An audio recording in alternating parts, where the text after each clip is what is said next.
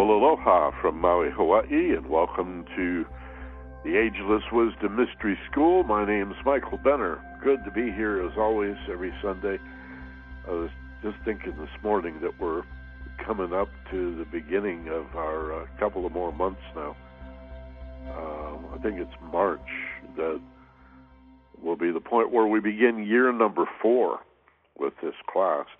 That means there's about 140 of these classes, um, averaging an hour and a half to two hours, uh, posted in our archive, which is pretty cool to have that many programs available to you.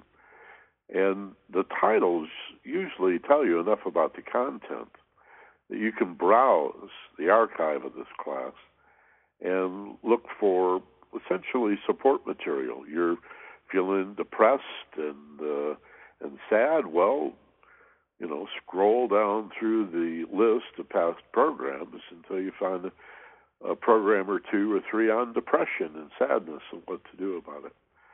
Uh, grief and loss, um, our success in terms of uh, uh, health and wealth and relationship programs and and whatever else you happen to be looking for. Scroll those programs at our primary website, theagelesswisdom.com. Okay, the THE is part of it. So after the W's, dot theagelesswisdom.com. And click on homepage to come inside.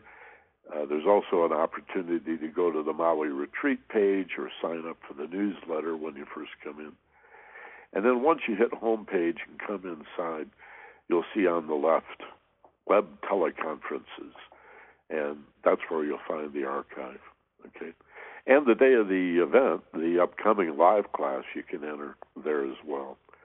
So thank you for being here, whether you're with us live today on uh, what is it, January 9th of the new year, 2011, or whether listening at some point in our future as a podcast or a streaming audio appreciate your interest and uh, uh, also appreciate you telling your friends, forwarding the newsletter, uh, forwarding these programs, and uh, just basically sharing your experience, not with a particular brand name on it. Right? We're not looking for the one right way. We're looking for the best self that we can be so that we can enhance our service to other people, help them do the same thing uh, develop who they are. Life is growth, and nothing in your life is going to change till you do. That line actually has been on my mind a lot in the last few days.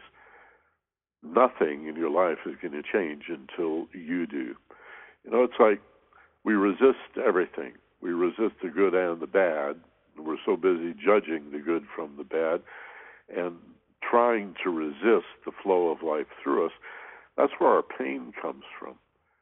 Rather than really allowing, we want to hold back the hurt, but you end up holding back all the love and and the rewards, the satisfaction of just being alive and breathing a breath and being able to see light dancing off objects and smell the fragrances right here, right now in the in this moment uh, we tend to miss all of that and uh, then blame our circumstances for who we are rather than empower ourselves. And this is key, this is fundamental to first the personal and then the longing for spiritual development.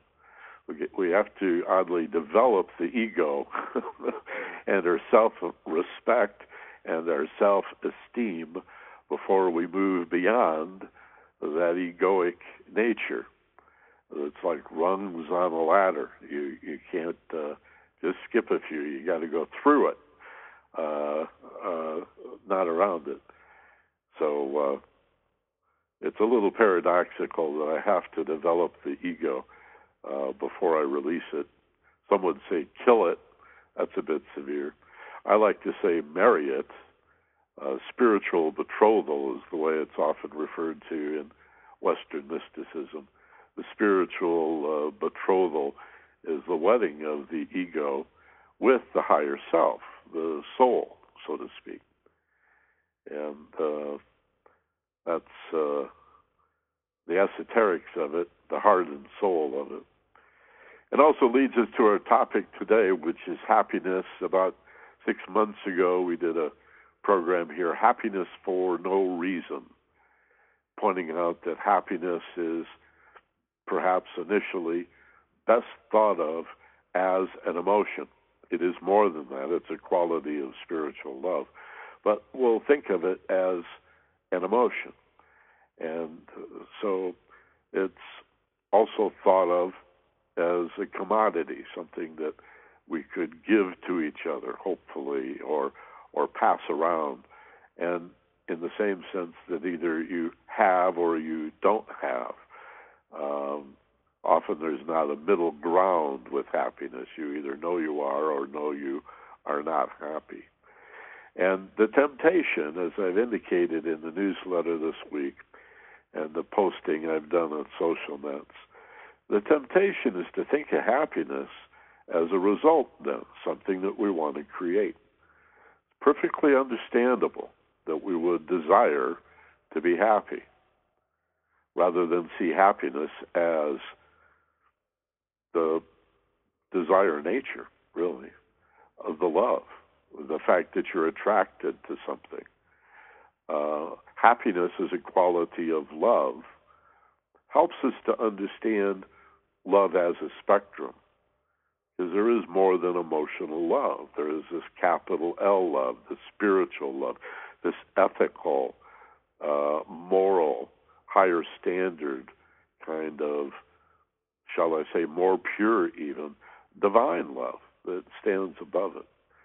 And to understand that love comes in these many frequencies is to make a big leap forward in this whole field of personal spiritual development.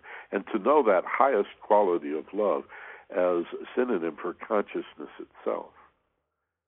All right, is also a very important breakthrough. This is the soul nature. The nature of the soul is love and consciousness.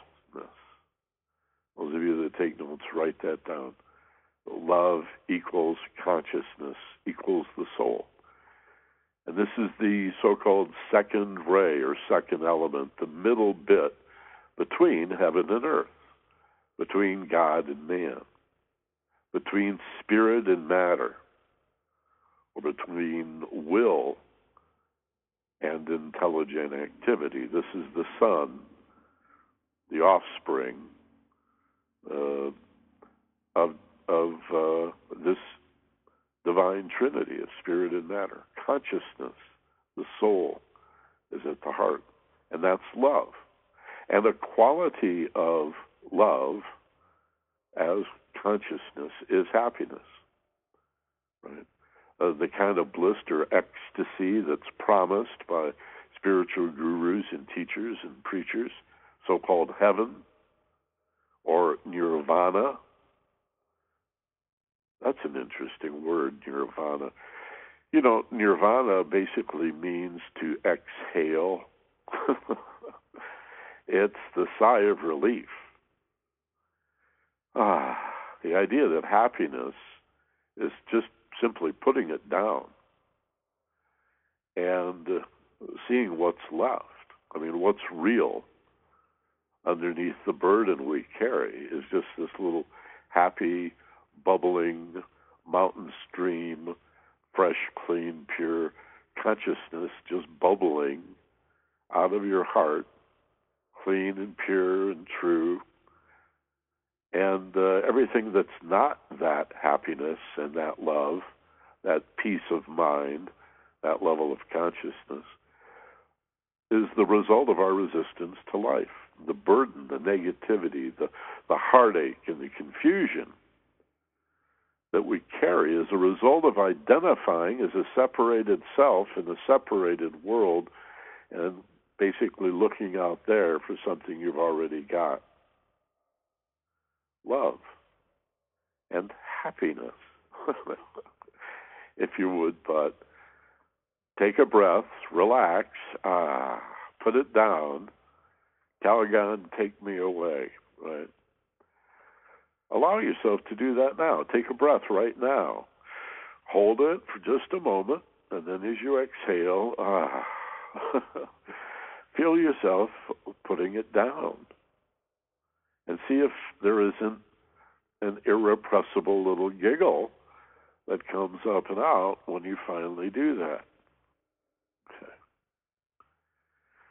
Just put that seriousness down for a minute, that whole burden, that idea that life is so incredibly difficult, and consider that right now, in this moment, and in this place where you sit, you're perfectly safe right now. How you doing right now? Well, I'm doing pretty good, Michael. Well, good. Right now, yeah. I could conjure up some stuff from my past.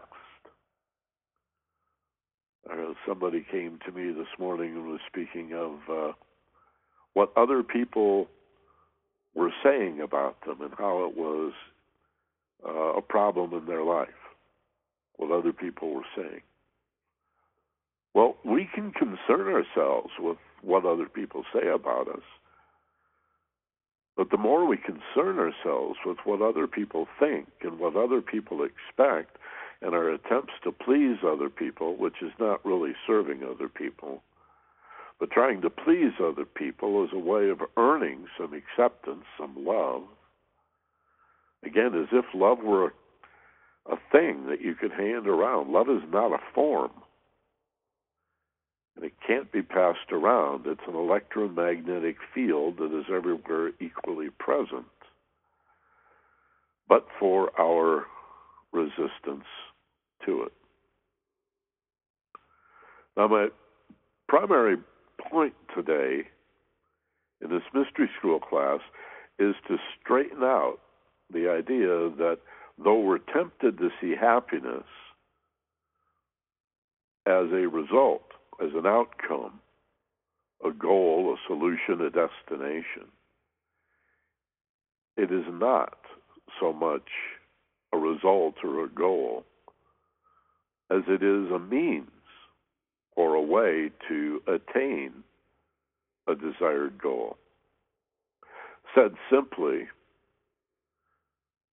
success is not the key to happiness.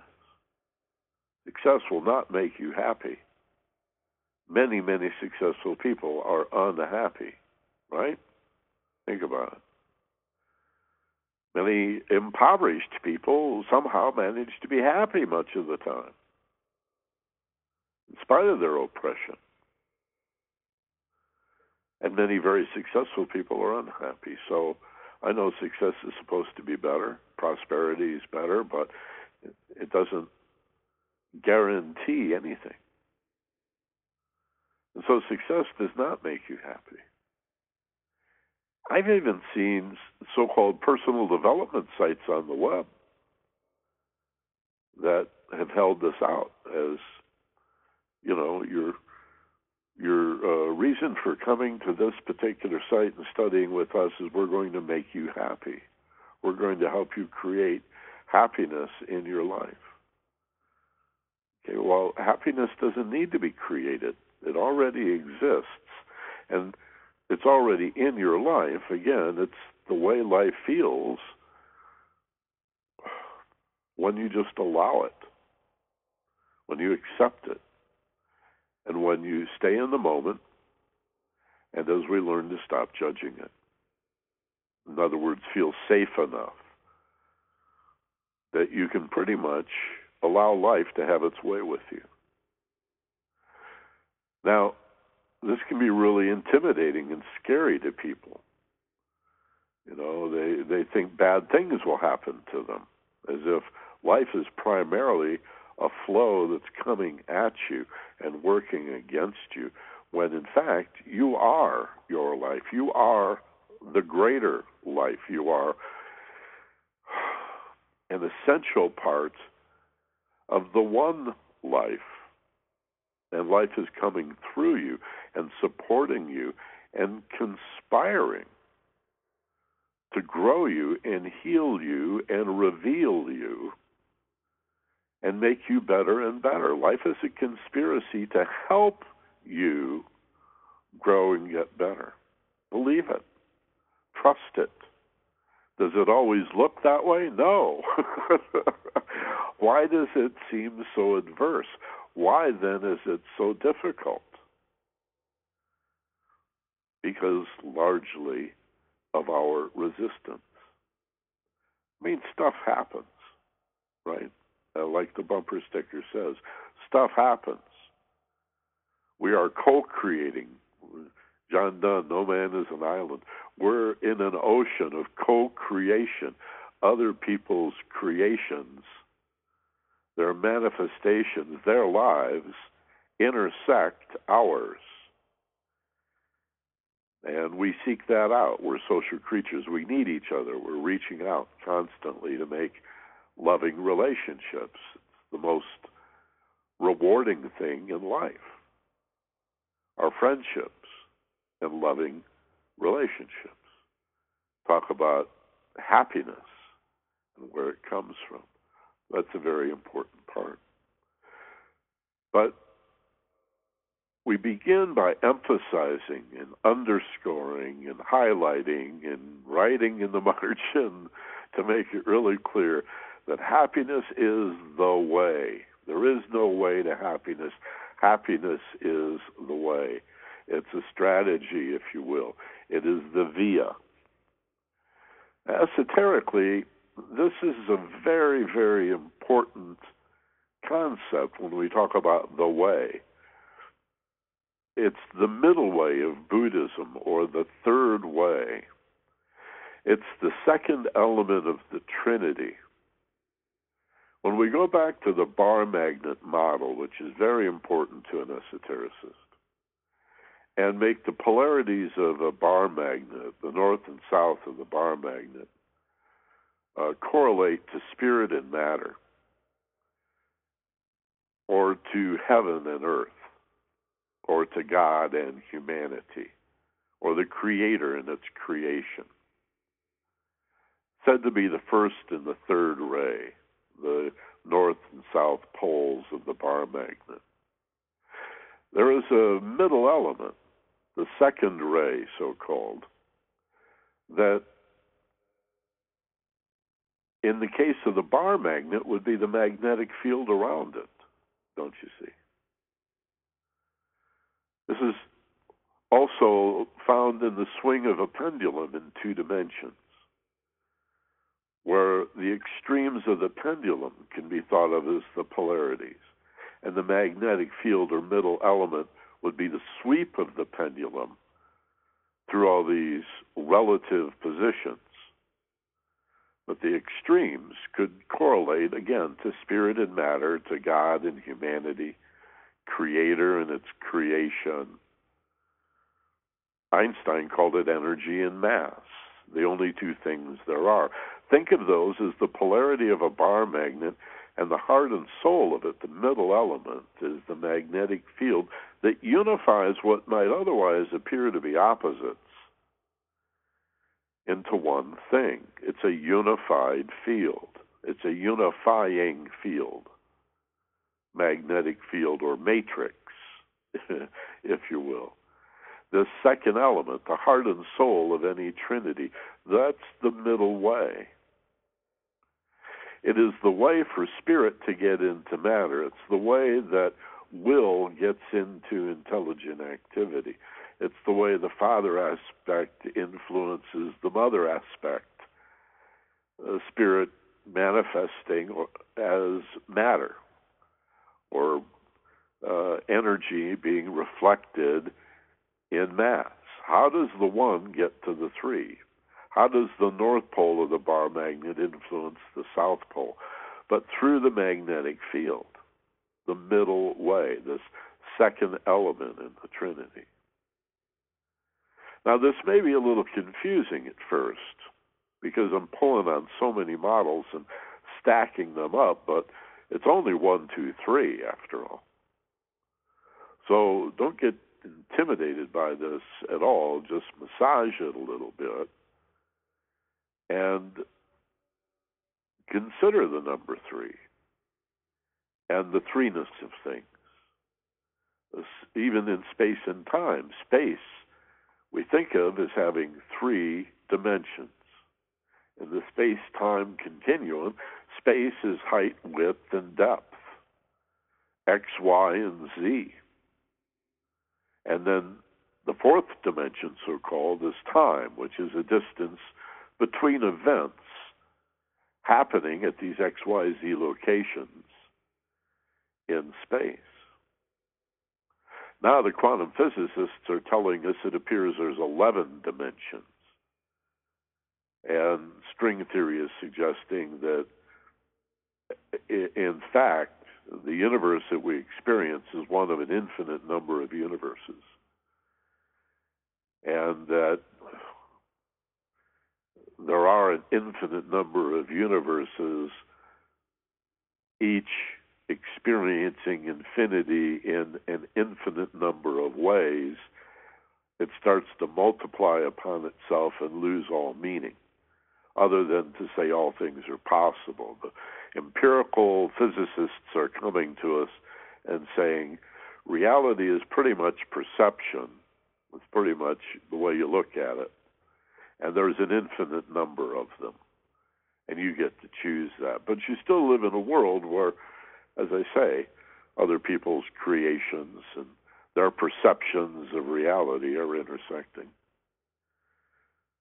But work with this idea of three a beginning, a middle, and an end. There's three dimensions in space. Time has three dimensions, as they say a beginning, a middle, and an end. A past, a present, and a future. We divide things into three the polarity that I talked about, the bar magnet and the pendulum, are two very, very secret power. They're not so secret now. It's the 21st century. This esoteric stuff is available, and I'm telling you, and I'm telling you to teach anybody that's willing to work with these models of the bar magnet and the pendulum and come up with others that help, like I use a football field and I got a bunch of. Then we will work the pendulum eventually into three dimensions, where it not only goes back and forth but around and around, and the space it sweeps out is the cone, or the dunce cap, or the witch's cap, or the wizard's hat. Remember, Mickey Mouse got the wizard's hat and the sorcerer's apprentice. Well, those hats, like the dunce cap, are a cone because they point up and spiral up so the path around and around, or back and forth, like the pendulum, becomes around and around, which as you pull it up is the spiral, and that that's the whole idea of the dunce's cap. We'll talk more about that. But it starts with the polarity or duality of things, the dual nature of physical reality. And that springs from a duality of spirit and matter, or God and man, or heaven and earth. And yet it's got a heart, it's got a middle element. That's the Christ, the Buddha nature, the soul, the divine love as consciousness. That's the middle. That's the magnetic field around the bar magnet. And the relative nature of that in form is the swing of the pendulum.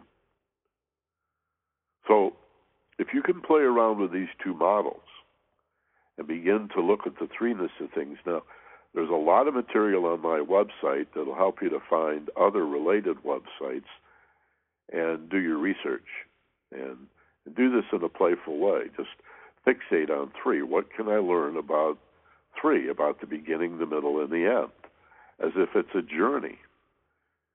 You know, all these uh, axioms about uh, life is a journey, not a destination, is another way of saying it's about the way, not the result. It's this second element of the Trinity. The way, the first element gets to the third. Again, the way spirit manifests as matter is through consciousness, through the soul. God becomes man. It's always this downward and outward flow of consciousness, through consciousness, spirit through consciousness into matter. A downward, it's said that the downward and outward flow of spirit into matter creates an inward and upward growth. Isn't that nice? It is the down, it is the downward and outward flow of spirit into matter through this middle aspect, consciousness, your awareness, that creates an inward and upward growth, that is, an unfolding or development of that awareness. As the soul, the heart and soul, the middle aspect of this spirit and matter duality that has God and humanity laid over it. The, the, the, primary trinity of manifestation is spirit, consciousness, matter. That's the Father, Son, and the Holy Spirit, or the Father, Son, and the Mother aspect. Causative, consciousness, and receptive on the other end. There's scores of these, and they're in all the mysticism of all the religions. I've mentioned them before, and there's a rather complete, it could never be fully complete, a, a, a rather com- complete chart or list on my website at theagelesswisdom.com. If you click on Wisdom Nuggets, once you come on inside, click on Wisdom Nuggets, and there's an article there on the number three, the Trinity. Just click on that. You'll see the pendulum in there. And uh, there's a wonderful old quote from the Tao Te Ching by Lao Tzu in there as well that says, Out of the Tao comes the One, and from the One comes the Two. And from the two comes the three. And from the three come all things. In Western mysticism, a lot of which is based on a rediscovery of the ancient Jewish Kabbalah and the Tree of Life, and, and all this Jewish mysticism that is rooted to a large extent on Egyptian mysticism. Remember, Moses was raised in Egypt and, and certainly knew the ways of the Egyptian priests and, and their belief systems. And uh, this whole idea of the one manifesting as the many, this natural duality, the tendency even of our minds to think all this or all that, why? You have two hemispheres in the brain. There's just duality is so appealing. Everything or nothing. it just denies the middle. It can be. Uh, I mean, it, what is the middle? The middle is the way. It is the path that connects the cause to the result. It's it's the road, the journey heart and soul is the middle way. In the 60s, in the anti war movement, I learned the phrase, there is no way to peace. Peace is the way. And that made perfect sense to me. It, it was insane to me that anybody could believe that a war could create peace the the the idea is to win the war, and then everything's okay. And until Bush's war on terrorism and the perpetual global wars of the 21st century, war was about conquering territory, land, and resources, or even enslaving people, right? And then you had the pogrom, the the what we've come to call ethnic cleansing, the genocide of certain peoples. We've we've seen that in our history. But it used to be basically about land and occupying land. The idea that war itself solved the underlying problem is absurd. It never has. That's why ultimately violence solves nothing. So you could repress people, but you know, killing people doesn't kill the passion. Uh, you know, assassinating Dr. Martin Luther King did not put an end to the civil rights movement. Quite the contrary. Right? You can't kill an idea because it's rooted in consciousness, which again is an aspect like happiness of love.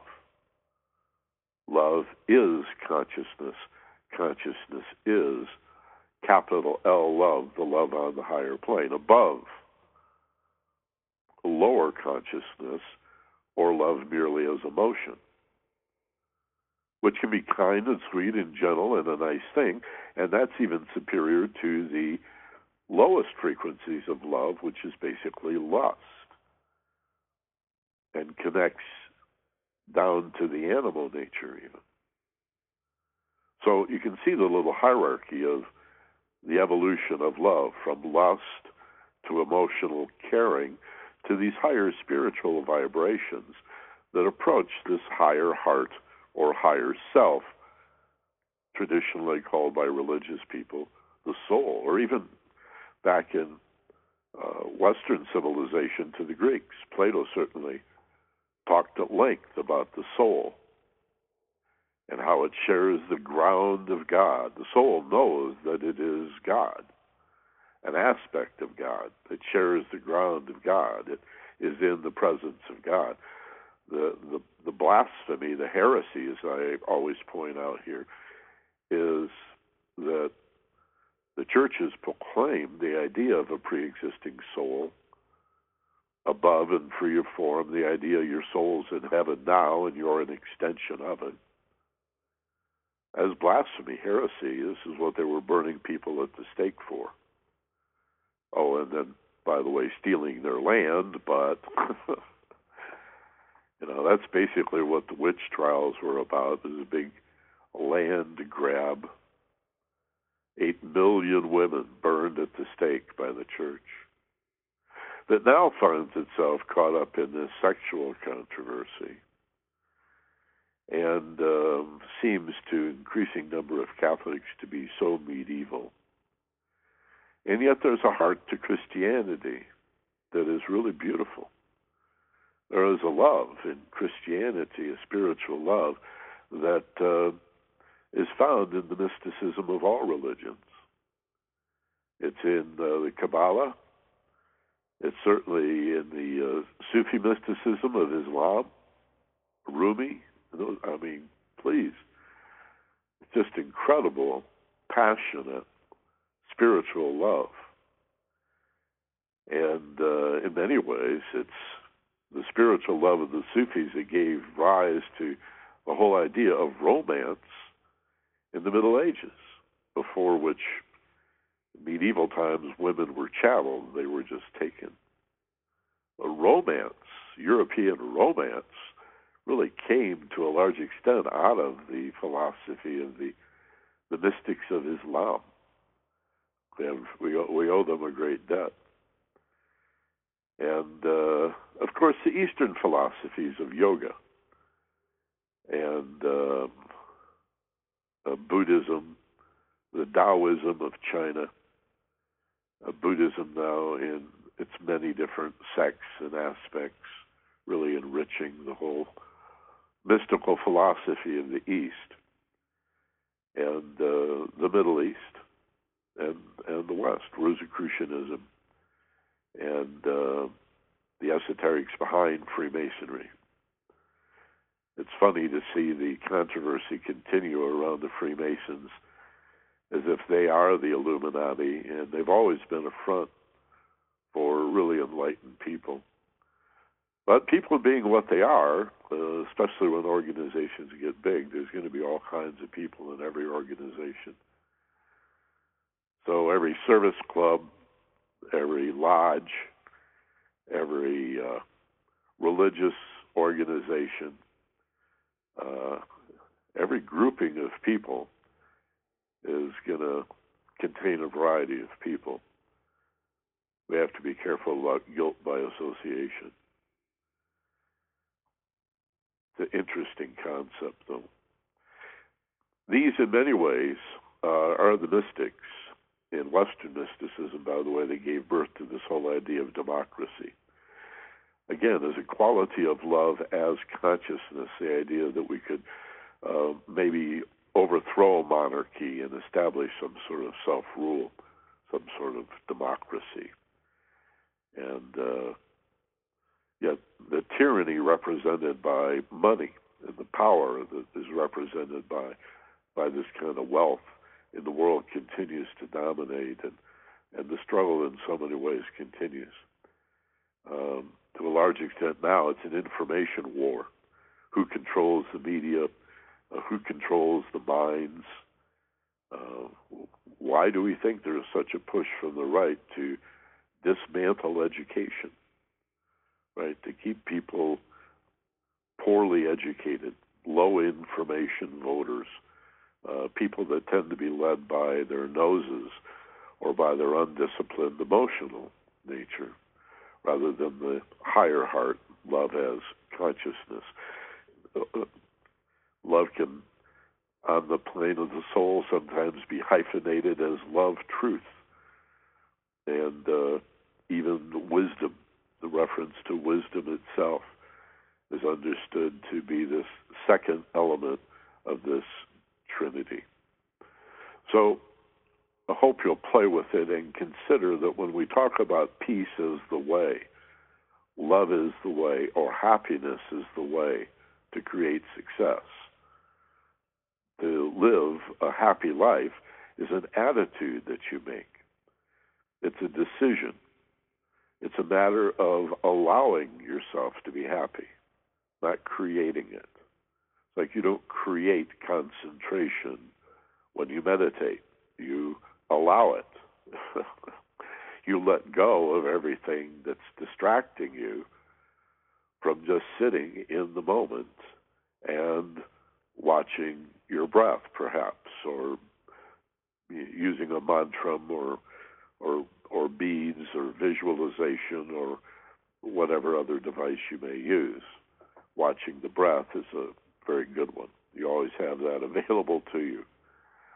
That's your center, that metronome to uh, breathe, to relax, to bring yourself back to the present moment, and then to let go of whatever you've been judging.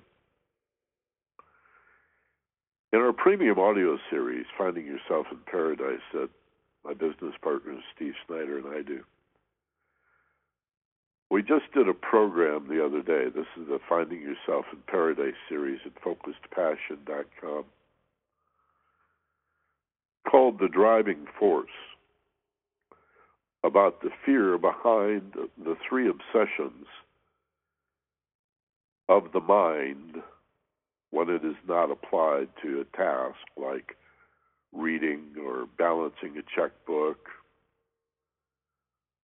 or trying to solve some problem logically, when you let go of applied thinking, your mind rolls on. There's a stream of consciousness. And it tends to obsess on three things, sometimes in very strange combination. And that's uh, seeking acceptance and approval, looking for love, number one. Number two, trying to control the world, trying to manage it trying to uh, influence what happens to you and manage what happens to you, seeking control, usually money and power. And the third thing that we obsess on is this perpetual judgment of things as right or wrong, good or bad, uh, true or false, uh, in our interest or not on our side or against us. This extreme duality of judgment, rarely considering the middle way of happiness, the middle way of peace, the middle way that is divine love, the soul, all right, between the source and the result, the cause and the effect, of all things, this middle element. Okay?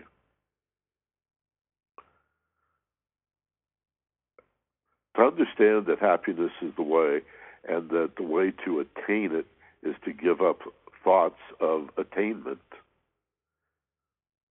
and accept that infinity and eternity are both right here, right now. They are tiny little things. If you try to open your arms or your mind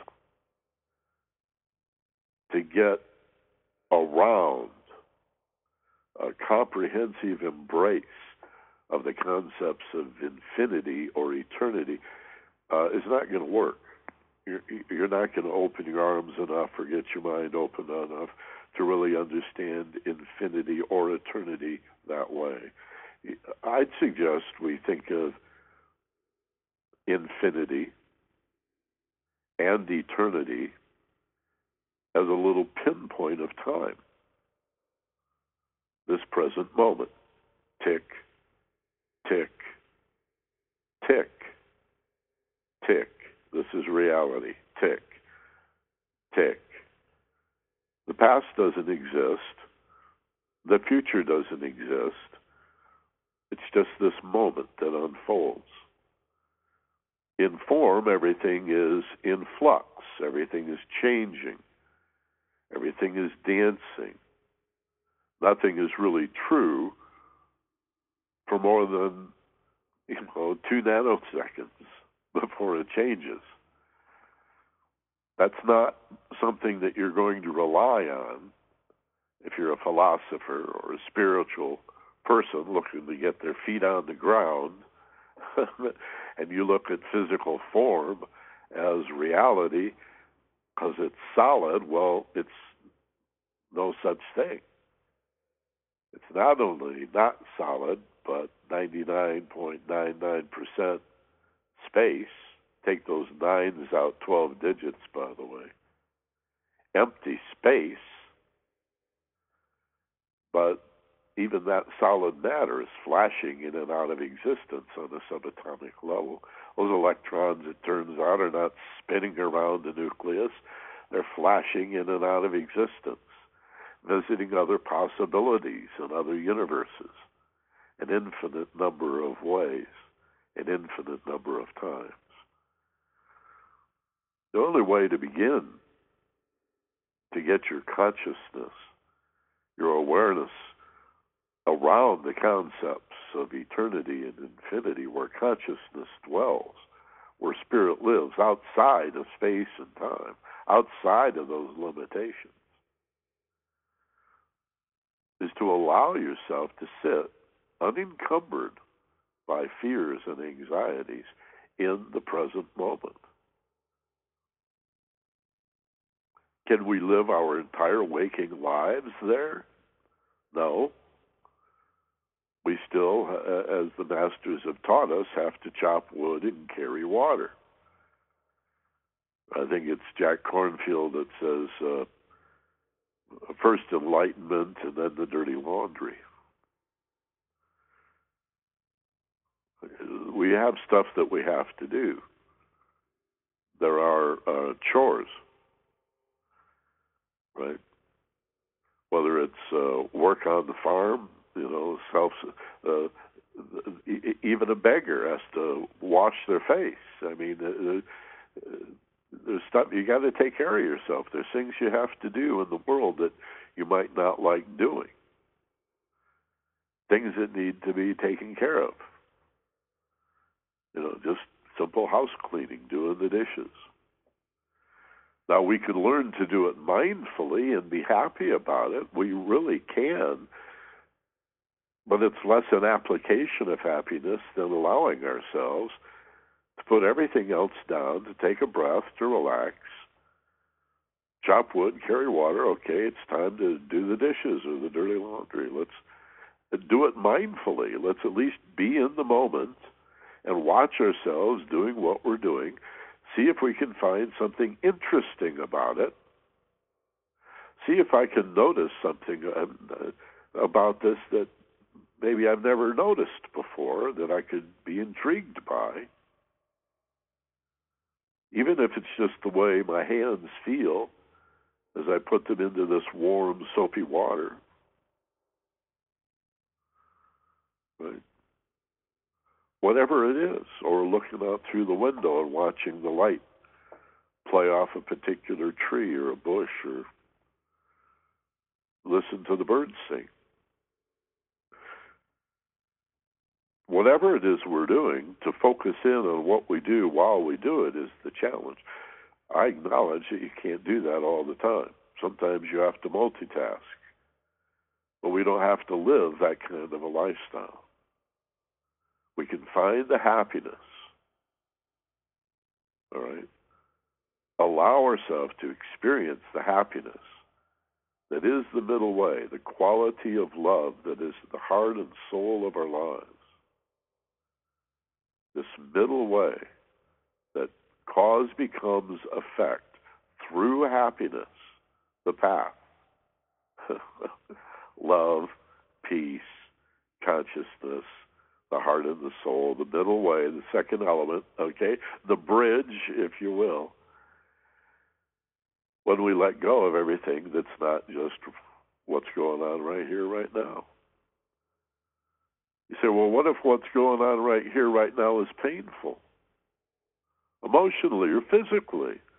I say, all the more reason to right here, right now, pay attention to that emotional heartache or that physical pain.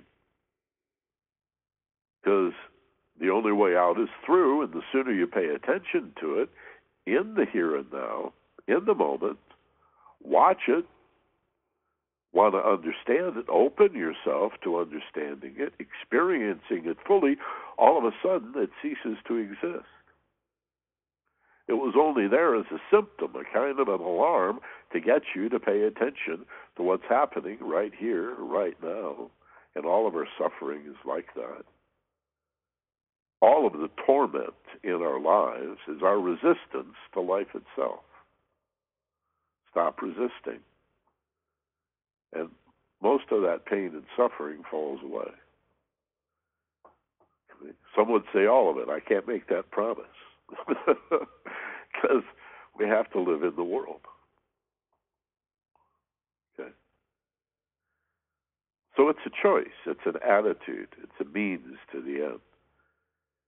And mindful detachment, meditation, is a way to practice happiness, the peace of mind that comes from allowing yourself to relax, to breathe, and to feel safe. To bring it back to the moment is to remind yourself that you are safe. And in order not to feel safe and support the stresses and the anxieties that create all the hurt in our lives, you have to allow yourself to be distracted from the present moment by thoughts from the past or thoughts about the future, by feelings from the past or feelings from the future, fears of the future. It's all fear. Right? Anything that's not happiness and love and peace of mind is fear. You want to understand you hurt? It's fear. It's what you don't know about things. Why don't I know about them? Because we've been resisting knowing about them. We, uh, uh, you know, something hurts, so you tighten your muscles and push away. But it's the tight muscle that amplifies the hurt even if it's an emotional hurt, a heartache, a sadness, we tighten our muscles as if it were physical pain, that increases, just like physical pain, the emotional hurt. It's our resistance to pain that hurts. Oh, what a big lesson this is. What a huge secret this is. Especially in the context of our discussion today about happiness. Happiness is the way. There is no way to happiness. Work with it. And these other aspects of love that constitute this middle element, the second ray, this path, the middle way, the third way, the full swing of the pendulum between the polarities or the extremes of things. And know that that's where the truth is, the, in the middle not the end zones, the playing field, the swing of the pendulum. The whole distance of the bar magnet. No matter how close you get to one end of the bar magnet, you are still in a field of both polarities. That's what the middle way is. It's the harmonizing, unifying agent, the and, the bothness, the allness, the oneness of things comes out of the heart of things. All the solutions, all healing, all resolution, all understanding comes out of the heart of things. Knowledge may be the province of the mind, but understanding is the province of the heart. Okay? There are other models that state that differently. Semantics can vary. you know, if philosophy came in a package with a warning on it, that's what it would say. Semantics can vary. Different people use the terms in different ways, but let's see where we are time wise. Uh, okay, real time, it's the top of the hour, so uh, let's go to questions and comments about happiness, the middle way. Uh, I hope I didn't go too esoteric on you, but that's really where I want to go in the class.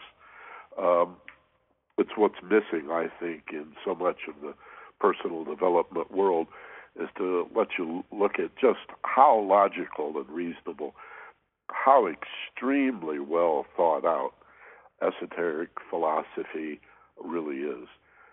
This is a field of perennialism or esoteric philosophy. This is the field of, of mysticism, of the Prisca Theologia, or the ancient wisdom of the world, of all cultures and all societies. Their shamanism.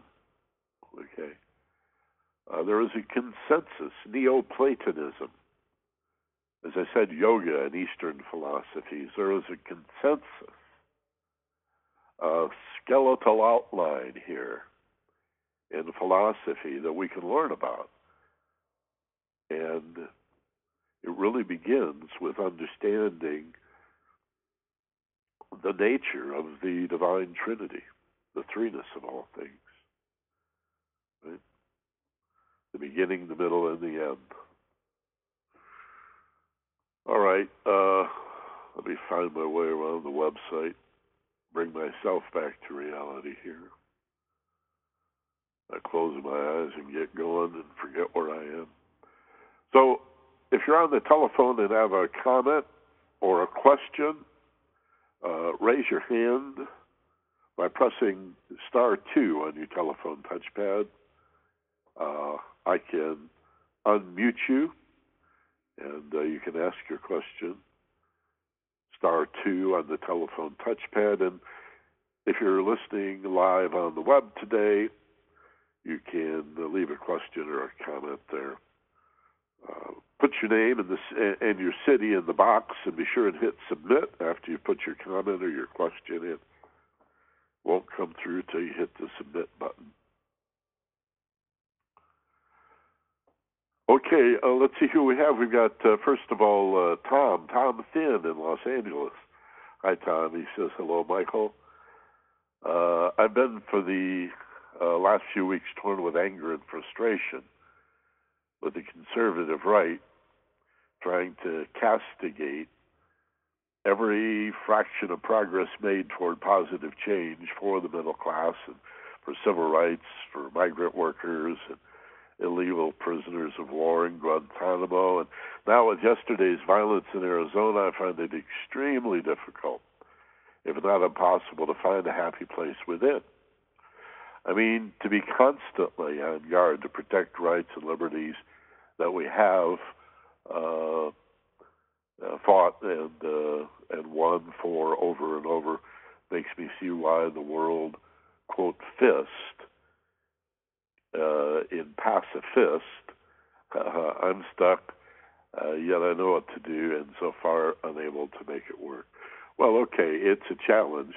Uh, I'll tell you what works for me. I can't, you know, say uh, uh, with uh, great certainty that if you will only do what I tell you to do, this will all be resolved. You know, I can't make the promise here, but I'll tell you. I'll tell you what works for me, Tom. Uh, hold on a sec here. In fact, let me illustrate it for you by a story that the Dalai Lama tells. Maybe you've even heard the story. Uh, he's talking about having spoken with a Tibetan monk, uh, a Tibetan Buddhist priest, who had been incarcerated by the Chinese in prison in concentration camp for over 20 years and was finally released. And when he was able to speak to the Dalai Lama, the Dalai Lama, as as he tells the story, uh, asked him about his experience, and the priest said, "Well, I was only really in danger twice." And as the Dalai Lama tells the story, he's thinking, "Oh, this must he must be in danger. He's he's going to tell me about when uh, he's being threatened. His life is being threatened." But instead, what the guy says uh, to the Dalai Lama, I, I was really only in danger twice. I, I I almost lost my compassion for the Chinese. Now, you may not be a Tibetan Buddhist, and um, culturally, I'm certainly not. And this idea of compassion, the standard, uh, might not work for you, Tom, but it's very core to Buddhist philosophy. This opportunity, I'll explain compassion this way this opportunity to understand that we're all human beings and we're all going through similar experiences uh, and the people who frighten us most are people who are also frightened.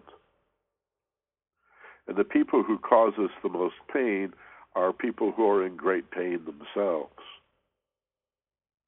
To think, for example, of Bush and Cheney as frightened people might be dis- difficult, right? It's easy to think of them as war criminals. They are. You know, they called for torture. Um, they threw the American Constitution in the drink. It's still there. We still haven't. We still don't have habeas corpus back. All right, 800 years of democracy just tossed into the dirt. The guy, WikiLeaks guy, is in prison, an American citizen, no charges, solitary confinement. While uh, our our President Obama is in the White House allowing this. At least charge him. Let him see an attorney. It's it's absolutely outrageous and clear to me that President Obama is not really the president. He's the president of the upfront government, but there there's another. It's like pay no attention to the man behind the curtain, right? it, it's clear that what we think of as our government in Washington is a facade, and Obama is not running the show. I'm afraid, nor is our Congress. I think the only way out with our anger and our frustration and the the fears, the stresses, and the anxieties, Tommy, that prevent us from feeling our happiness and our love I think to the ultimate love, the highest frequency, the greatest challenge is to love the enemy.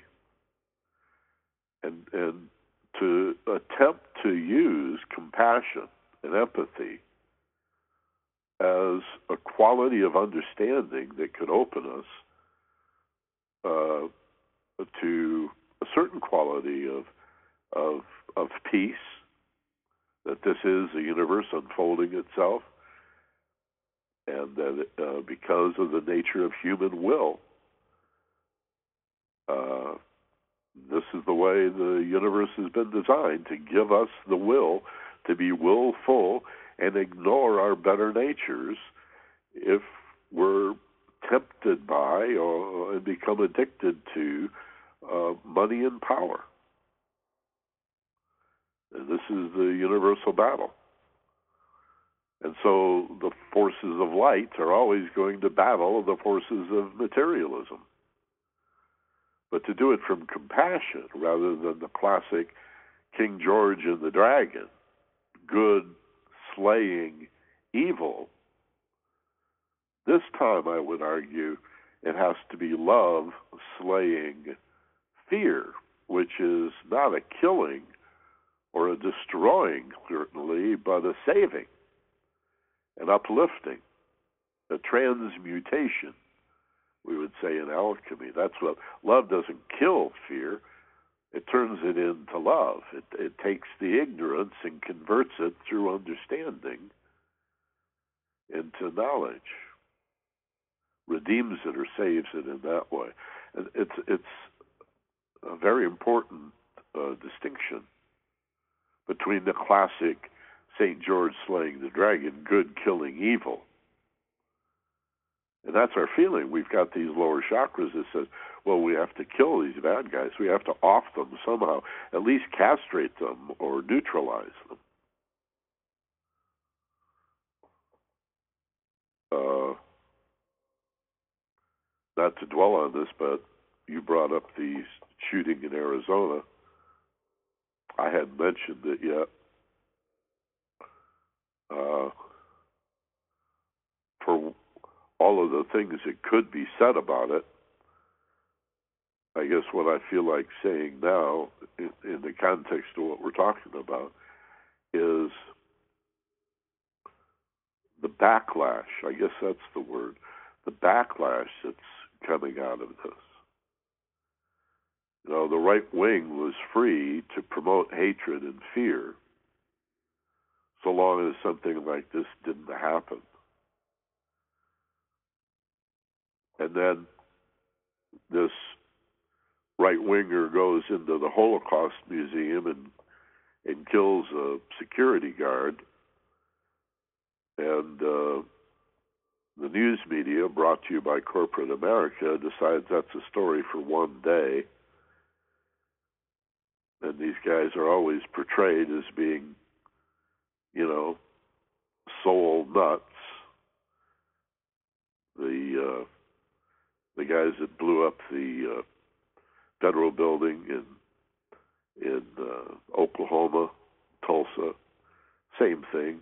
You know, media's not going to tell you they're part of a whole movement on the right that's part of the Republican base that includes the Klan and the Nazis and the Aryan Nation and the, you know guys that wear swastikas and dress up in German uniforms and call that capitalism, right?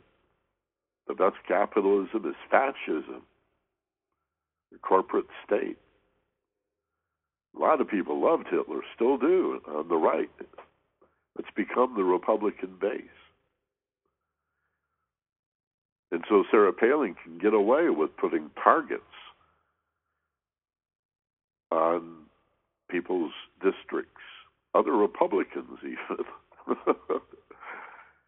the crosshairs of a rifle with the words, don't retreat, reload. And uh,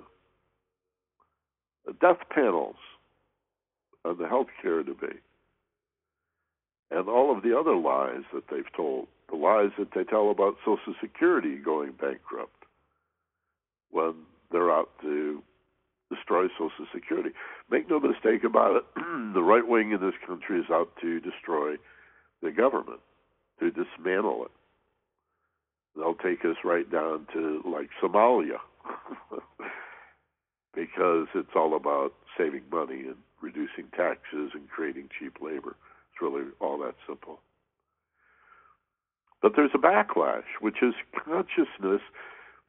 Again, this middle element, this the soul, the, the love truth, I called it, uh, love as consciousness, the middle way, the quality of this spiritual love being the happiness. That's our theme for the day today.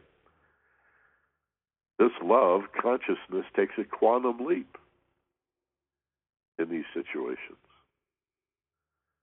You know, it, it, it's regrettable that it's two steps forward, one step back, that it takes adversity and pain and suffering, this purgation to purge from us our demons, our fears. And uh, so the heartache opens us to an opportunity, anyway, to say, this is wrong. What's happening on the right? And it's not about conservative values or conservative uh, issues. It's about the hatred and the and the nastiness and the violence on the right. Everybody's got some conservative ideas and some liberal ideas. Not about conservative values. It's about hatred, violence, the ruthlessness of this corporate led element of largely low information people, shall I shall I say that? Compassion. That's the only that's the highest form of love there is. The most difficult challenge to love the enemy um, doesn't mean you tolerate it. You know, it's not a passive. Love your enemy is not a passive thing. It requires action, staying informed and doing whatever you do. But we can have both. I mean, I think in our meditations we can generate, create, foster, and maintain uh, uh, on demand, be able to access at least like a well that we return to, a resource that we pull upon, this inner peace, this inner love. I mean, that's what drives you. That's what makes you care in the first place. Your anger, we can say, my anger, uh, anyone's anger, is rooted in our fear. But there's also uh, an element of passion, you know, of love in that anger, of righteous indignation, of uh, heartache. And resolving it is what we're here to learn to do. We're pioneers in that regard. And yet, uh, I'll tell you, the emotional heart is easily broken, but the higher heart, the heart of the consciousness, is never broken. And so access that, aspire to it anyway. Uh, again, not a, as a matter of attainment, you already got it, just as a matter of of practice. But I sure sure appreciate you bringing all that up. it is tragic what happened, uh, particularly tragic. Uh, think of the nine year old little girl that was shot. And uh, my wife told me this morning, Doreen, that this little girl was born on 9 11. A little odd. Come, come into the world on 9 11 as the trade towers fell and leave the world because some Tea Party guy decided that he needed a clip of 20 shells. Uh, if he wanted to kill just a congresswoman, he didn't have to bring an extended clip of 20 shells. Uh, and was he disturbed? Yeah, of course. But so are many of the people that constitute this hateful base on the right. And the media panders to it, the corporations pander to it, because these people are easily persuaded to act against their own best interest. Right? Well, let's see. Out of Oregon, Brookings, Oregon, Bruce Chambers is with us. Hello, Bruce. He says, Aloha, great to be here live for the first time. Just want to say hi and encourage everyone to pray for peace. Thank you, Bruce.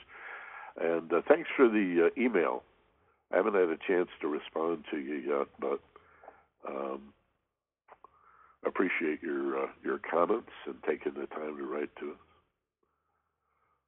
Lorelai's with us. She's in Tucson, of course. She says, Aloha, Michael and Doreen. Happiness is self made Thank you for reminding us of the truth of happiness. I've made the choice to allow you to make me happy.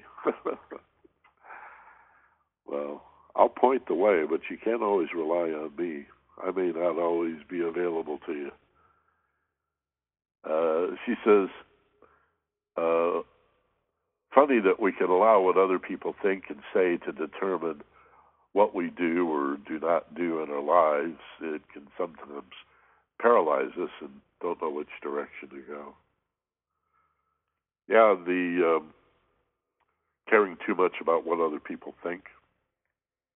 Again, I was talking about the program Steve and I did at Focused Passion this week on the driving force. The, to to reflect deeply, spend significant time. We're going to do this in the Maui retreat in a couple of weeks.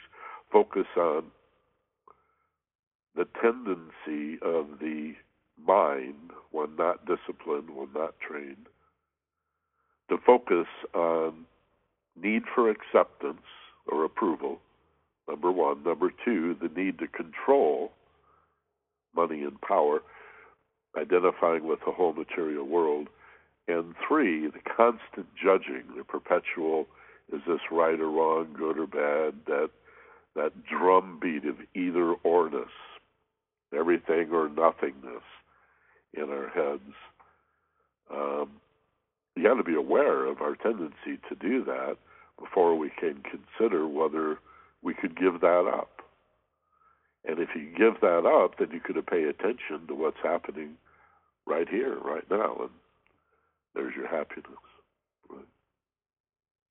Canoga Park, Phil Joffe is with us, and uh, he's talking about something about seven dimensions, length, width, depth, time, space, knowledge, and heaven, God's kingdom. Don't know that model, Phil, but in quantum physics, uh, in fact, Stephen Hawking has a brand new. Is it Hawking or Hawking's?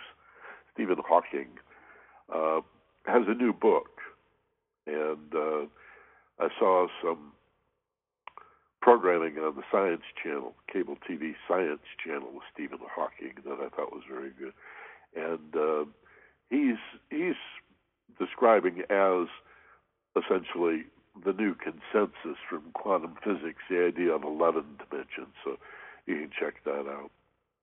Uh, you always want to pay attention to your attribution. Uh, who says, in other words, um, and be able to identify well, what model are we talking about here? If a writer wants to say there are seven dimensions and they have their own model, well, say la vie. That's fine, no problem. In LA, Yvonne is with us. She says, Aloha, Michael. Magnificent subject matter. Thank you. See you Thursday night on the video conference. And uh, hope you guys can make that. We have about anywhere from 8 to 12 people that check in regularly on the video conference. Check your weekly newsletter for information on that. In Oceanside, California, Roberto says, Hi, Michael. Good to hear you today. Looking forward to a Happy New Year. Hope yours is too. Thank you, Roberto. Certainly has been so far. And I'm sure it'll get better and better and better. And then California. Rick says, Aloha, Michael. Excellent uh, talk. Looking forward to seeing and talking with you on Thursday in the webinar. Great. Patricia Vega in Los Angeles. Aloha, Michael, and uh, Doreen loved the class. She says, um, having a problem reading this. What does that say? Hold on here. Sometimes my eyes dry out. She says, We get so born, I don't know what this means, born barded, and uh, I can't read this, Patricia. And then other people telling you what's what and how to live, and we need a class like this. So thank you. Um, your life should be we need to be reminded to uh, let go of our breath and let go of our breath, so to speak. Thank you. I'm sorry, there's a couple of typos that confused me there, Patricia, but thanks very much for being there and for writing. Oh, let's see. We have a few others um, before we check the phones. Judy Kraft in Arcadia. Hi, Michael. Good class. See you soon. Judy's going to be here for. She's one of the people that are going to join us middle of next month for the Maui retreat. It's not too late. We do have some spots. If you'd like to join us, this rare opportunity. Don't know that we'll. I mean, this is the first one, and it may be the only one. We just don't know. That's why we're going with a smaller group. We were thinking uh, 20 or 25 initially, and then we started looking at the logistics of providing food for everybody, and especially since this is the first time, and we're pretty isolated. 70 acres of privately owned land. You know, have the run on the place right on the bluff in the Pacific Ocean in northeast Maui near Hana, the world famous Hana resorts. Paradise. You're going to find yourself in paradise. And so we've decided uh, to do um, like 12 to 15 people at most. And uh, yet we're we have openings. We have several spots open here still, so it's uh, it's not too late to join us. You can go either to theagelesswisdom.com or focusedpassion.com and click the button that says Maui Retreat for more information. You can email me, you can call me. My email address and telephone numbers all over the web at all of these sites. And uh, I'll email you back or call you back and tell you all about what to expect. I'm incredibly excited about this opportunity to teach mindfulness in a week long intensive, not a one hour session or a two hour session, not a half day uh, a seminar or even a full day intensive, but to have a week where we live together and eat together and meditate together. And you'll have plenty of free time to run around and do whatever you want to do, to lay in the sun, to read a book, um, to sit and watch the grass grow. But um, every day we're going to have uh, instruction and uh, playtime, workshops, play shops, uh, dyads, group meditations, where we break up into smaller discussion groups, where you do a little bit of journaling, where you just sit quietly and reflect. And the instruction is all about the idea of using feelings of safety, deep relaxation, and peace of mind to create an expanded awareness and learn to be mindful so that by the end of the week, you've become good enough at it that you can draw upon that state of mind, that expanded level of awareness, of peace and insight and understanding, anytime you want, once you're back on the mainland. You may be frustrated, you may be angry, you may be heartbroken. You'll have a little bit of paradise you can access as easily as closing your eyes and taking a deep breath, an experience of five days being guided through paradise as a skill set. Imagine paradise as a set of tools that you'll be able to use anytime for the rest of your life. Pun intended, for the rest of your life, uh, to solve your problems and heal your heart. Anytime you're hurt and confused and don't know what to do, you'll have something to do, a skill set. And it's easy to say, I haven't got the time, I can't afford it, um, or to pretend that uh, you don't have any anxiety about facing the truth of who you really are. I'll just say, I understand the resistance. Uh, that is the problem. It's always the problem. Our resistance to just how wonderful and magnificent our lives really could be. Not if we made it so, but rather allowed it to be so. Didn't work so hard at micromanaging a life that is conspiring to give us everything that we want.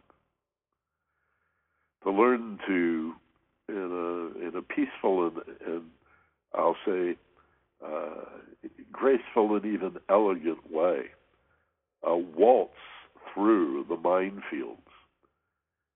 And uh, it requires you to stay open and sensitive, as, as, as Tommy brought up the situation in Arizona and and the uh, difficulty that the Obama administration is having living up to its promises to uh, put us back on track.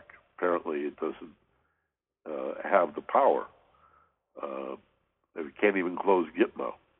I mean, who was it that told Obama, "No, you can't do that"? When he promised, it was one of his top promises. And even the first week he was in office, he signed a declaration. It's still open, and uh, there's still controversy about who who is it that says to the president, "No, I don't think so." Um, you know, or any of the other things that he hasn't been able to uh, to uh, to accomplish to do that he has the power to do by himself, but hasn't done for some reason. Why does he keep appointing these Wall Street guys and bringing in the very people from the Bush administration that created the mess in the first place? It's very frustrating to be knowledgeable about that, to be well informed, and yet to continue to be optimistic and positive and loving and and hopeful. But that's the challenge. That's the work of the spiritual disciple. So you are you are an instrument of that. You are this spiritual instrument. Sometimes you have to go to school to get some instruction to learn how to do that. Because as I said earlier today, nothing in your life will change until you do. Right? And we're not talking about changing into a different person, but becoming more of who you are. The game is rigged.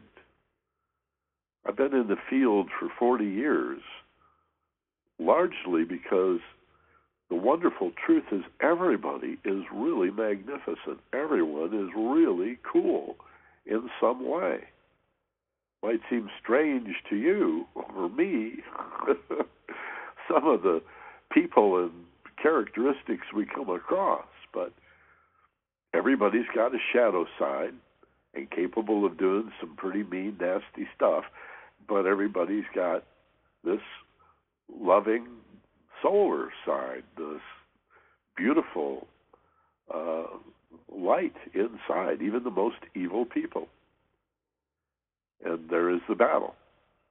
Right? Not so much between good and evil as it's been portrayed, the St. George and the Dragon stuff I mentioned, but love over fear. That's, a, again, a very different, uh, higher turn of the spiral way of resolving the problem. You don't have to kill the, the, this enemy, you have to love this enemy. And it's, it's challenging, but come to the retreat, learn how to do that, learn how to make sense out of the rest of your life. A lot of it is just recognizing that things tend to work out anyway, in spite of the torture the torment we put ourselves through, at least on a personal level. Knowing that helps us to increase our contribution in the world, I think, in terms of thinking globally but acting locally. Right? Let's see, who else do we have? I mentioned Patricia Vega. I mentioned Judy Kraft, uh, uh, who'll be here. Again, if you want to know about that Maui retreat, check out the websites, theagelesswisdom.com or focusedpassion.com, where you can also subscribe to the premium audio uh, podcast for just three ninety six a month. Virginia in LA, she's also going to be here, I know. She says, Aloha, Michael. Coincidentally, this week I begin, or I began, reviewing the Wisdom Nuggets, uh, the text file on your website. Lots of fascinating info. Thank you, thank you. You're welcome, Virginia. And John Bowles in Pittsburgh, Aloha, Michael and working while listening. Listening while working. See you at the beach in around Maui. John Bowles from Pittsburgh. You'll be able to meet John Bowles in Virginia and Judy and several other wonderful people, very much like you, if you come to the Maui retreat for what may be a once in a lifetime experience in learning a practical application of mindfulness, right? To be the best that you can be in that regard. Okay, um, oops, I pushed the wrong button here. Let me go back and see who's on the telephone. And uh, here we have somebody that wants to come in. Hi, you're in the mystery school class with Michael Benner. Who's this? Uh, this is John Bowles, the John Bowles. The John Bowles, the famous John Bowles I was Yes. just talking about you. Yes, sir. I took a break from working when I heard you doing the comments and waiting for uh, to go to the phones, and certainly had to take a break for the uh, the end. Yeah, I'll do a meditation here. a meditation, sorry. Yeah, right. And also a big aloha to the beautiful and wonderful and magnificent Doreen Key. She's out here. She's doing something in the other room. She's just getting over a cold. Oh man. Well, I wish her well. Yeah, she feels much better. Well, I wanted to speak to uh, something you just said, three things, and that was about the retreat. Um, it's easy to make an excuse about time, uh, whether you don't have the time or don't want to make the time, uh, and money. I'm working hard for that, and I'm going to do it. I'm not um, letting negativity get in my way. But the third thing you mentioned was the acknowledgement of fear of knowing yourself or saying, you know, I don't have that anxiety.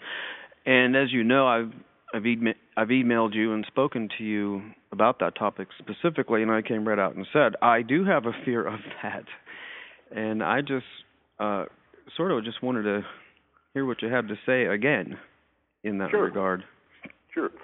Um, I think our um our our parenting that is not limited to parents, but the experience of growing up. So that can include siblings and the bully up the block, and that one school teacher that was so mean to you, and the bus driver that made fun of you that one day and you never saw him again, but you always remembered. I mean, our our childhood is full of hurtful, emotionally traumatic experiences that lead to false assumptions that understandably kids make. And um, then you have the overlay in the West, particularly, of the Judeo Christian idea of being born bad and told that you're a sinner and that you're evil and rotten and condemned to hell unless you behave according to these medieval rules, right, which deny your sexuality, for example, and in some cases tell you it's wrong to dance or that music is of the devil and uh, all of this denying the best parts of us you know the denying the truth of who we are so again uh, between those two major influences the sphere of parenting and family and then you have this overlay of this uh, you know sexual and social repression from the church.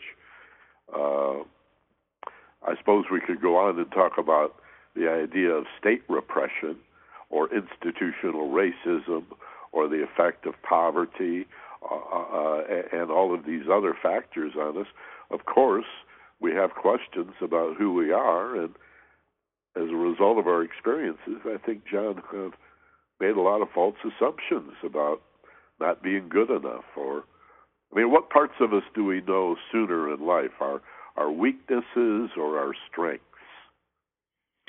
Uh, well, I I would think that in my growing up, I was certainly taught about my weaknesses, not just by parents, but by all of those you've just mentioned. yeah I had an art teacher in the 8th grade I remember it like it was yesterday this art teacher leaned over my back just as I was doing what I thought was a really good job of drawing this tree this this this incident is just burned into my consciousness.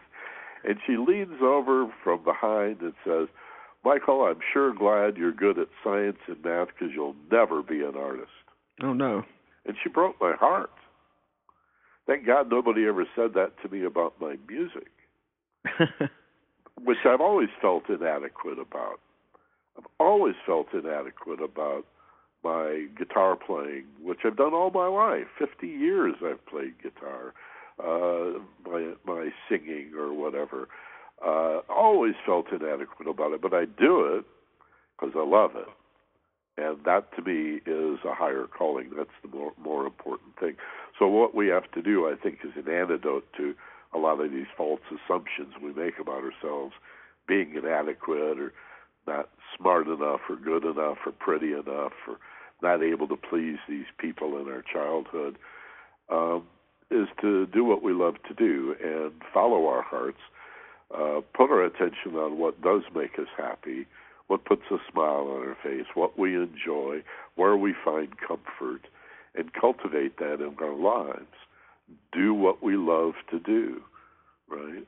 Indeed. And, and honor that. And then we find what's lovable about ourselves. And you may find along with that that, well, you know, I'm not equally talented in all of these areas, but I I found as a result of doing what I love to do where I really am talented and skilled and and it's more important to know what I'm really good at as a reflection of who I am than to be limited to only what I've never really been very good at and really don't care very much about. I was just doing that to please other people. Right? That's the stuff we learn first. Uh, the rest of our lives is about, I think, you know, finding out the good stuff that we really love to do and we're meant to do. Our particular gifts and talents suggest that there must be areas in our lives where we're not so gifted and talented, but let's focus on the former and do what we love to do and express the truth of who we are, regardless of what other people may think. And uh, one, also, once I got hip to the fact that that I was being strung along in my young life by by unpleasable people, that all they had to do was like the the the carrot and the mule, you know, uh, dangle that reward out there, and I'd I I I'd you know walk over hot coals to try to please this person, and then like Lucy pulling the football away at the last minute. Charlie Brown falls right on his ass time and time again. These unpleasable people would jerk it away at the last minute and say, I'm not pleased. You haven't made me happy. And we take that personally. Once you get hip to that scam, not that the manipulator is even conscious of what they're doing as an unpleasable person, that's just the way they live. But once we get hip to this need we've had to please unpleasable people and decide to give that up, there's plenty of others we are able to please just by being who we are and not having to petition them for approval at all, but just the truth of who you are pleases enough people that you'll always have friends around you, people that like you. You may not understand why they like you. You know, you may not understand why people love you, uh, but it's certainly worthy of a search. What is so lovable about me? What? How would I find that? Well, what do you love to do? What do you What do you care about? I did a program once on KPFK, and I was going to say, "What do you love?" And just before I went on the air, I changed it and decided to call it, "What do you care about?" And why do you care at all? And what does it say about you as a unique individual that you care about these particular things to this extent in this way? And John, you know, it became this really fascinating program. Unlike anything I'd ever heard on the radio before, people calling up on a variety of topics and issues, talking about what they cared about and why they cared. Well, that attraction, what we care about, that's just another way of what do you love? What do you love to do? What are you interested in? What do you find fascinating? And we have control over that. We can shut down on that, or we can turn our attitudes around and say, I'm so willing to to to be love in my life that I'll try being interested in anything to see what's there for me. How, you know, this is one of the secrets to education. Is how do I get interested and motivated in something that I'm really not interested in? But I got to take this class. I, it's a requirement. I, I need this credit, right? Right. So how how do you how do you feign interest? Uh, how do you imagine being interested in it? And uh, mindful of it is another way of saying that. Um, and you can do that. You can remember a few weeks ago, you and I talked about this. I, I suggested in the class here uh, that we pick up an object off of our desk and look at it as if we'd never seen anything like it before. Yes. That's a wonderful exercise to do. You can do that with uh, any object that's on the desk in front of you.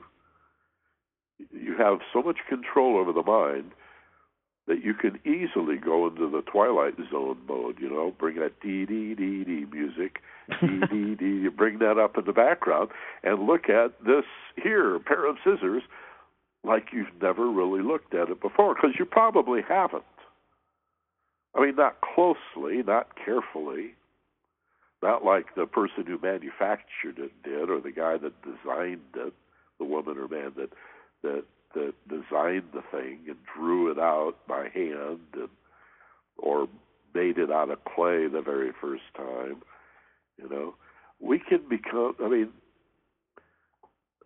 this is one of the fascinating things about the psychedelic trip as it was introduced in the 60s was people people that experimented with psychedelic chemicals reported an ability to become fascinated with the most mundane you know well i spent an hour staring into the ashtray and it was fascinating. It was awesome. Yeah it was awesome dude. I couldn't believe it. I uh, really tripped out. And so we're mostly shut down. See we're just like big time filtered big time shut down. And can learn by letting go and shifting gears here with a breath and a letting go feeling to open ourselves to the infinite possibilities that it, uh, that are, are right here in this moment. The, cool. The the eternal and the infinite that is present in the instant, in this moment, if we will stop judging it and look at it with beginner's mind, as if we've never seen such a thing. There's great wisdom in that. We'll do it. We're going to do a session on beginner's mind uh, next month, also at the Maui retreat. Very cool. Yeah. We have a program um, at Focused Passion also called Beginner's Mind, and uh, part of our Finding Yourself in Paradise series. So uh, well, listen, I have been paying attention in class, and I've turned that fear into excitement. I'm getting more excited by the minute every day, and I can wait, but I can't wait. I understand. Well, I'm very excited too. Looking forward to seeing you, uh, John, and uh, thanks for calling and being here today. Certainly, and aloha to you and everyone listening. Aloha. Bye bye. So long. John's in Pittsburgh this afternoon. Let's uh, do a meditation. Uh, we don't have a lot of time left, but uh, we can do a quick little visualization exercise here and sort of reinforce and install our topic today, which is happiness. Again, uh, if you look in the archives at theagelesswisdom.com, go back about six months and you'll find another program I did on happiness. That was the last time we talked about it. And that program from from July of last year was called Happiness for No Reason. So if you want more on that, you can check that out. Get comfortable, close your eyes, relax, shoulders back, balance your head on your neck and shoulders do a couple of shoulder shrugs and some head rolls in one direction and then the other, get loose. Shake it out. Experience yourself as balanced, head balanced on your shoulders, spine straight, though not rigid, just nicely balanced. Above your hips, feeling grounded, rooted into the earth. Feel your energy connection to the earth. Whether through your butt on the chair, the sofa, the cushion, or through your feet flat on the floor. Feel rooted, grounded, or plugged in. You may also wish to imagine yourself surrounded by nature in a beautiful wilderness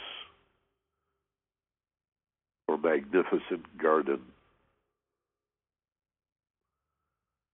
Green, blue sky.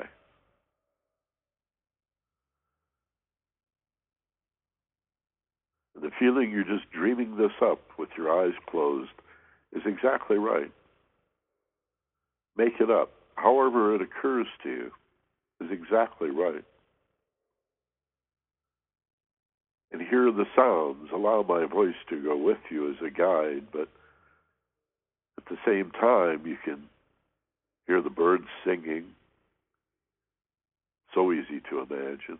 The sound of a little mountain stream nearby or the wind in the tops of the trees as you sit beside a little lake or in the middle of a field full of beautiful wildflowers.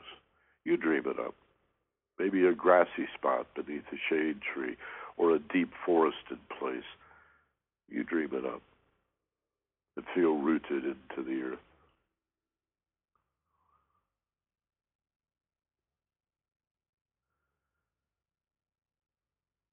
Consider that above you,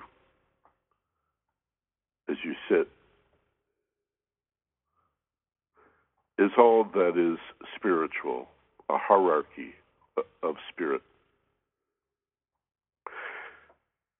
Your own higher self, your better self, your better nature, your overshadowing soul, perhaps, on its own plane, above and free of form.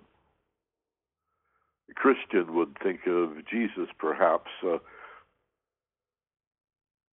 a Buddhist would think of Buddha, the Buddha, not as an individual so much, but as their own spiritual nature, their Buddha nature.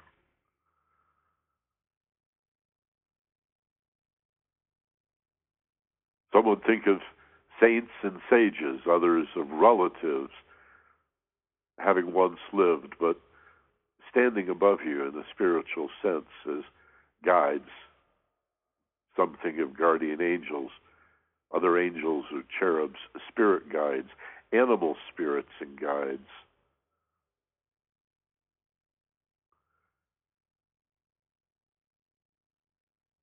The Creator, the divine source, God the Absolute, the Father aspect, the highest Kether. All standing above you. And around you, the physical world, consider that you are the middle element. You are the heart and soul, receptive to spirit and causative to the material world that puts you in the middle. You are the soul. You are the sun, You are the Christ. You are the Buddha nature.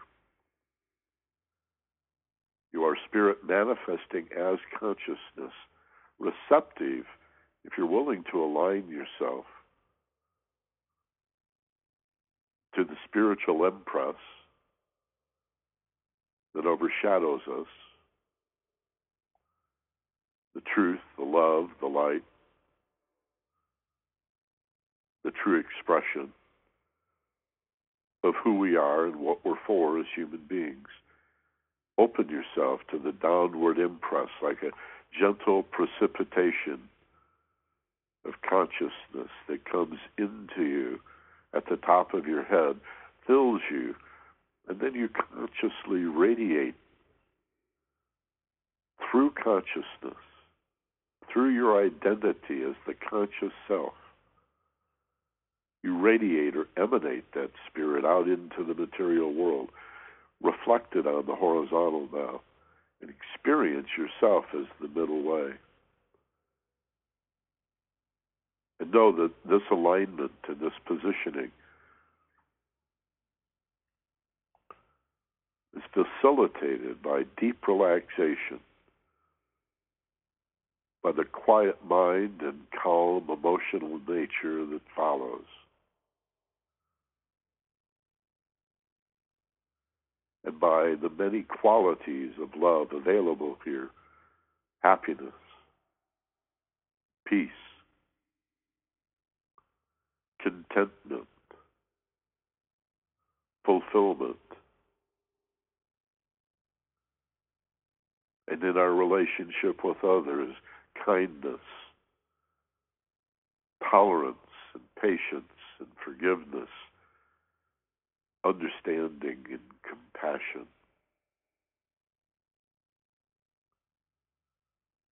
All letting go.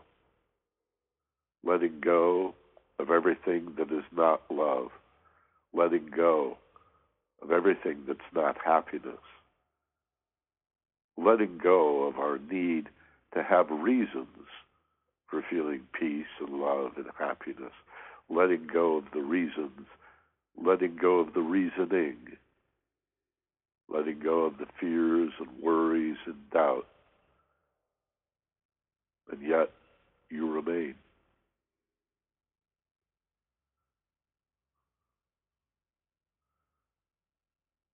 Letting go of all of your stresses, anxieties, releasing all of your fears and confusion. You remain.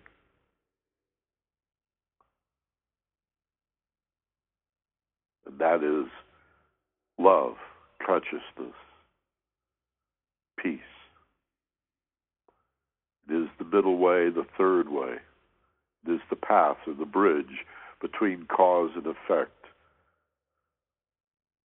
between the source and its manifestation, between spirit and matter, the middle way, the heart and soul, the center, the source of the mystery, love, consciousness. And this is happiness. This is the happy way. And you simply allow it and see that it remains when everything that is not peace and love and happiness is released.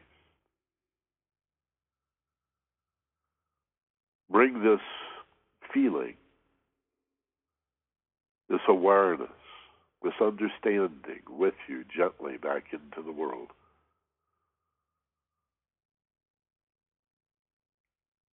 As you take another nice, slow, deep breath filling your lungs as hold as you peak for just a moment. And as you exhale, uh, relax, feel the letting go, and open your eyes now wide awake, alert, rested back in the room, feeling fine, and uh, happier, no doubt, than before. Thank you for all your great questions and your comments, for your participation and your presence here today. Thank you, those of you who have yet to listen, but have listened with uh, uh, podcasts through the podcast. Uh, leave a comment if you can at the iTunes store or whatever podcast directory you use to sign up for the free subscription. And check out our premium audio series at focusedpassion.com. It's only 99 cents a program, 3.96 a month. Uh, that supports everything that we do, defers the broadband costs, and helps us in our promotion. Three ninety six a month at focusedpassion.com for a weekly premium audio with Steve and I together. We call them compelling conversations and guided meditations. And come to Maui, join us. You heard from some of the people this morning that are going to be there. Uh, we got a couple of openings. Actually, I would say a few openings. How about I put it that way?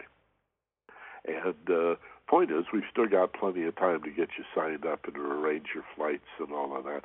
I, I can't imagine you spending a week in Maui for less than the total tuition, which is twenty four fifty and includes all of your expenses, all of your meals, all of your accommodations, everything except air and ground transportation.